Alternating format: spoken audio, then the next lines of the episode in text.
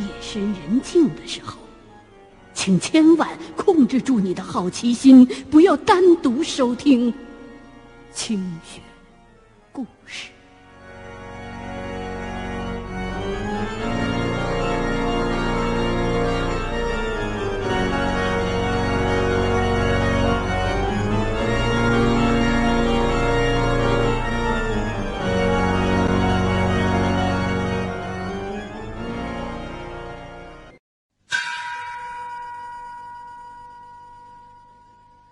道教源于春秋战国时期，楚国人李耳，也就是人们常说的老子，是当今道教公认的创始人。相传，李耳活了一百多岁，而后成仙。从宋代开始，被尊为太上老君。他所写的《道德经》，被公认为道教的思想之源。中国历来是一个新鲜事儿频出的国度，各种各样的仙鬼传说举不胜举。四仙儿，即狐仙、蛇仙、黄大仙儿、刺猬、厉鬼。等等超自然事物，均被老百姓视为不祥之力。有需求就有满足。茅山道术，又称茅山术，讲求以屈为主，以祥为佐。其原理，大概是激发人体本能的潜质。或者借助某些符咒的特有力量，驱散，或者说赶跑某些在老百姓看来不吉利的东西。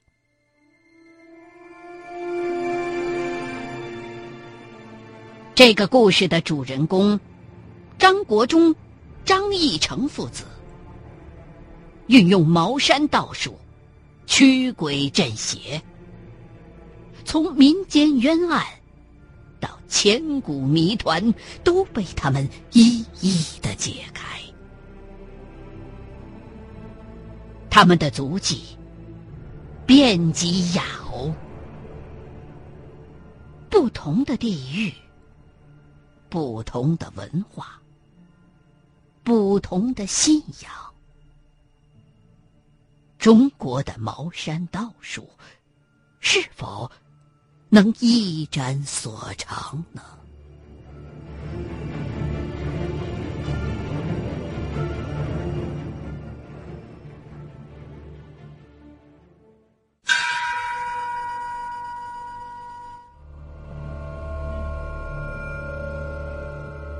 一卷从古尸的肚子里发现的丝绢，竟然是明成祖。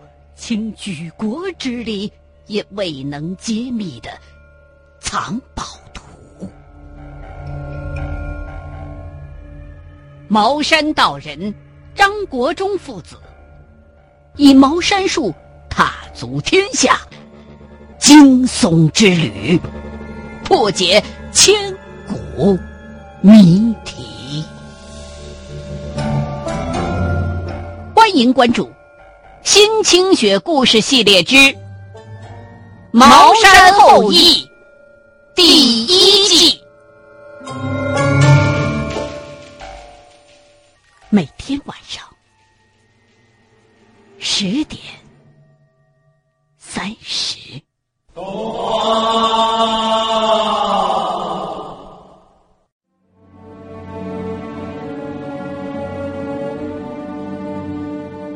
这一年的冬天，前所未有的寒流席卷着这座历来被看作是天子门户的城市。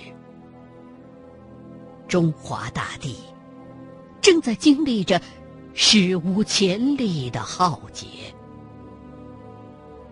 文化大革命的风暴在这一年达到了顶峰。甚至波及香港。已经初露端倪的上山下乡风，到处刮得人心惶惶。相比起农村，城市的生活还是相当优越的。每个月的粮油多少有点保障。虽说吃不饱，但是毕竟比乡下的白薯面儿强得多了。作为校革委会的书记员，张国忠最近满面愁容，因为革委会交给了他一个十分不靠谱的任务，就是写一篇批判封建迷信的文章。张国忠是一名中专老师，原来就在这个学校上学，后来因为成绩好。留校当老师了。你可别小看中专，在那个年代，考上中专，可比现在考清华大学难度大得多。文革之前，考不上中专的人，才会去上高中。一直到改革开放中期，都是这样。那时候的中专毕业生。绝对算得上真材实料的知识分子。对于毕业的时候语文近乎满分的张国忠而言，一篇批判文章简直是信手拈来。小到校长书记，大到二战名将，只要到了张国忠的笔下，绝对就成了无药可救的人渣了。但是，对于眼前这本儿，从校党委书记家抄出的清末版《茅山图志》，张国忠却实在无从下笔。书里头写的，全都是一些什么如何降妖捉鬼之类的办法，还有一些。类似于武术的图解，以及他从来都没听说过的植物、器具和这些东西怪癖无比的使用方法，更让张国忠摸不着头脑的，就是这本书里头还记载了如何解决一些看似生。病了的人体症状，可是这方法都特别的匪夷所思。比如说，房檐下的土让你吃了，或者是让病人喝泡着古代铜钱的香油之类的办法，完全不着边际。这写批判性的文章啊。是要有理有据的，这也是革委会的要求。你说这东西是坏的，你必须得说明前因后果。它坏在哪儿？为什么坏？给群众带来了什么坏处？什么样的东西不坏？等等等等。这如果要是批判《聊斋》这类的神话传说，倒还好写了。可是。眼前这本《茅山图志》，看上去好像对人没什么坏处啊。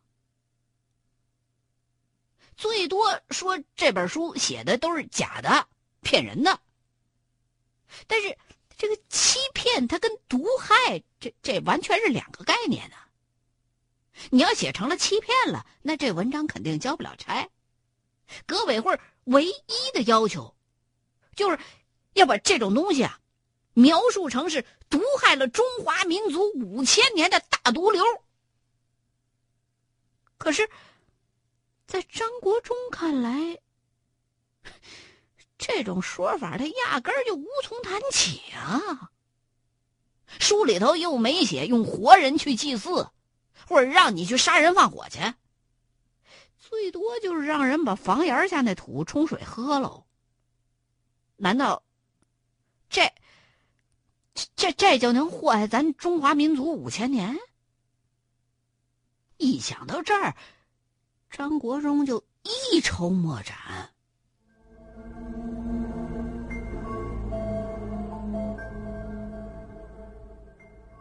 就这样，两个礼拜过去了，张国忠始终在翻看这本《茅山图志》，指望能从中找出点破绽来。可是。书中的内容看似不着边际，但你一实际读起来，人家环环相扣，无懈可击。有一天，张国忠正拿着这本书在那发呆呢，张国忠的爷爷颤颤巍巍的由打阁楼上下来了。孩子，那书上写的都是真的，不信你就找个人试试。你这个无产阶级的叛徒，我跟你没有关系，不要干扰我的革命工作。这张国忠毕竟是受过教育的人，怎么对他爷爷这种态度啊？原来啊，自从他的爷爷被扣上了叛徒的帽子。张国忠的家里头就跟古代被抄过家的大臣他们家没什么区别了。先是张国忠的父亲，在厂子里被批斗，然后被开除了。接着，就是他自己加入共青团的申请受到了阻挠。然后啊，家里头的窗户玻璃也被不知道什么人给砸了。最后，还是一家子人含着眼泪，跟爷爷签了断绝关系、划清界限的字据，才勉强息事宁人了的。从那以后，张国忠的爷爷就只能一个人住在四面透风的阁楼里。一家子人虽然心疼。但是也没有办法。张家是跟几个邻居混住在当初意大利租界地的一个木质洋楼里。他们家人的一举一动，邻居都看着呢。所以，除了二半夜的能偷偷的给楼上的爷爷塞出一条棉褥子去，只要他们家人白天稍微做出点亲密的举动。都会面临着被邻居举报的危险。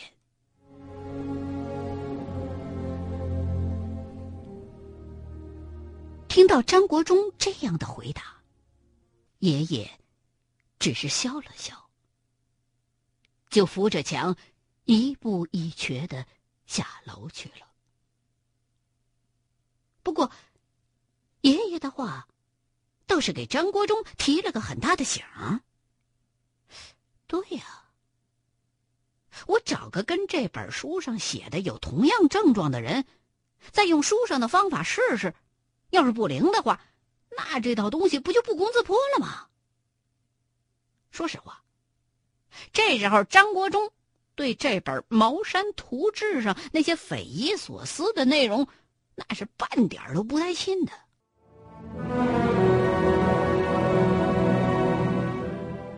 可是。这书上写的症状，也实在是不太好找。张国忠在一个礼拜里边，走访了上百户人家，都没发现有类似的状况。正当他准备放弃这种大海捞针般的寻找，另辟蹊径的时候，一个消息传到了他的耳朵里。这天早晨，同事小刘跑到了张国忠家，告诉他说，学校的党委书记魏老二死了，是畏罪自杀，而且他媳妇疯了，但是现在神志还挺清醒的，就是不断的那个胡言乱语，说的全都是魏老二年轻时候的事儿。革委会认为他媳妇儿想给魏老二翻供，让张国忠一块儿去审魏老二的媳妇儿，然后写一份批斗书。这个消息让张国忠心中一动，因为这魏老二媳妇儿的症状似乎和《茅山图志》当中描写的一些症状。很吻合，有了！只要我用书中的方法试试，那无效的话，论据不就有了吗？一想到这儿，张国忠就把家里边的醋瓶子揣进了包里，又带上了纸笔和事先找好的柚子叶，就和小刘出发了。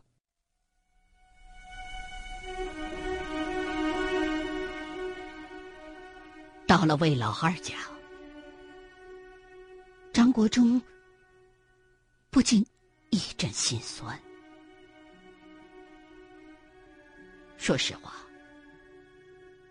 魏书记生前为人很和善，而且博学多才，琴棋书画无所不长。很长的一段时间里，张国忠。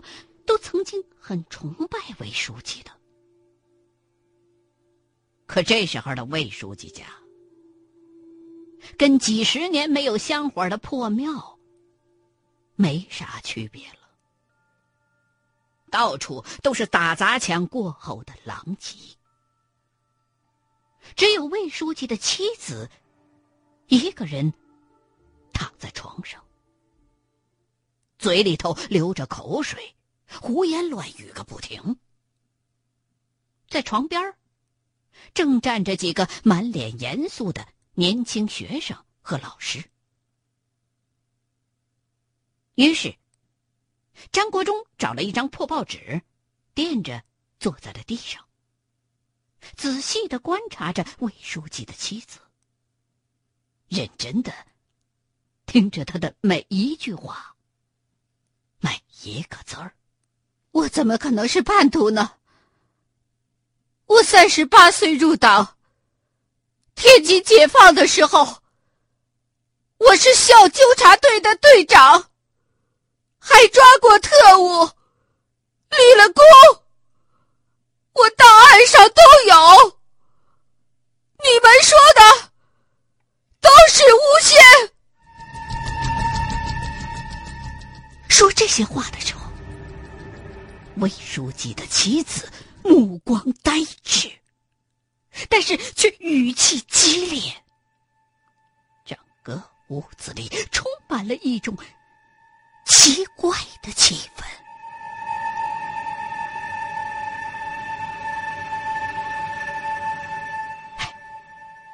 你说他到底是真的精神病，还是装病，想替魏老二开脱？啊？他说的那些抓特务的记录，确实都是真的。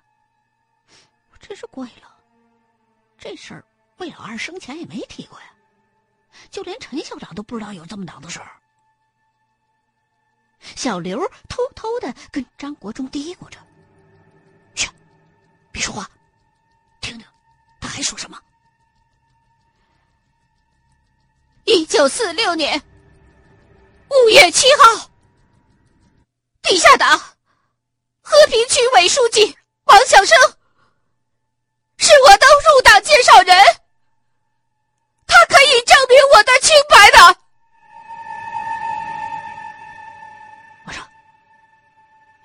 都记得这么清楚，那档案跟跟档案上写的一样，不会是魏老二临死前告诉他的吧？不可能，魏老二在学校水房住着。直到他上吊，从来没回过家的。学校天天都有人站岗的。以魏老二的身子骨，不可能翻墙出去的。学生们小声的嘀咕着，完全没有注意张国忠这时候已经凑到了魏书记妻子的床前。魏书记，王向生也是叛徒，这谁都知道。他比你死的还早，你说你不是叛徒，还有什么其他的证据吗？这时候，书记的妻子又好像什么事儿都没发生过，俩眼直勾勾的看着前头，傻笑了起来。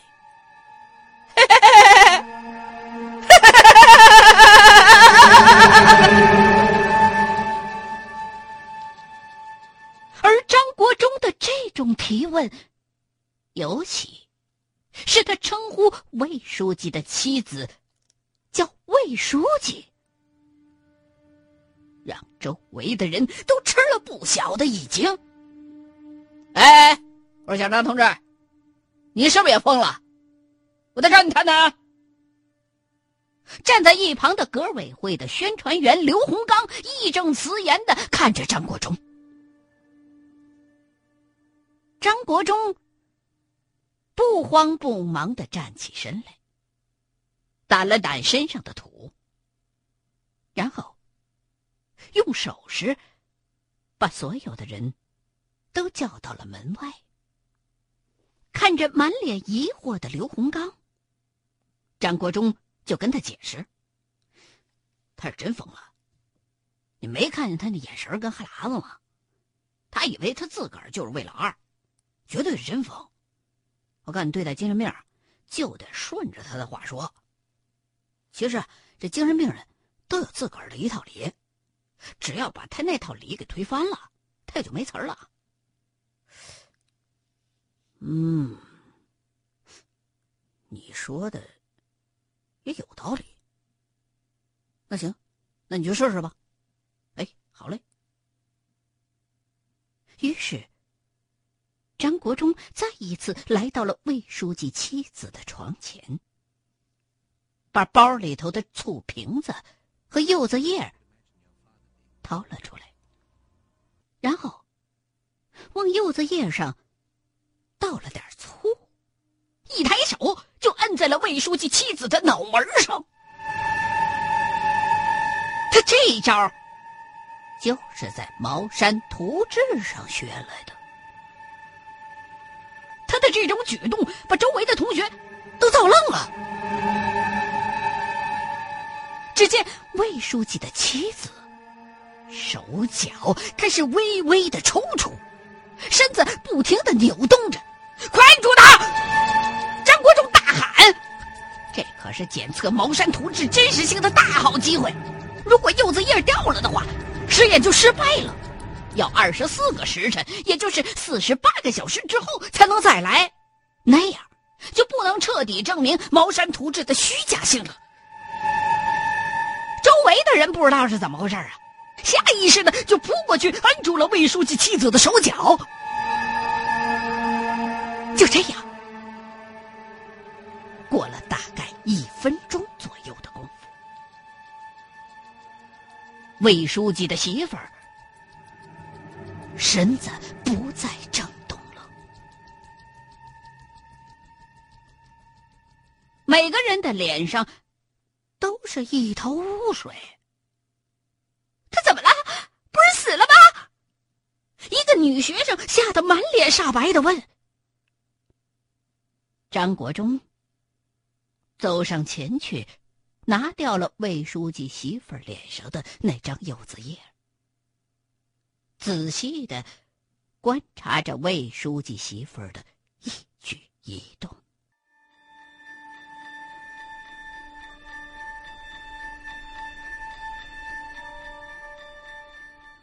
了半天，魏书记的妻子睁开了双眼，长长的。吐出了一口气，啊！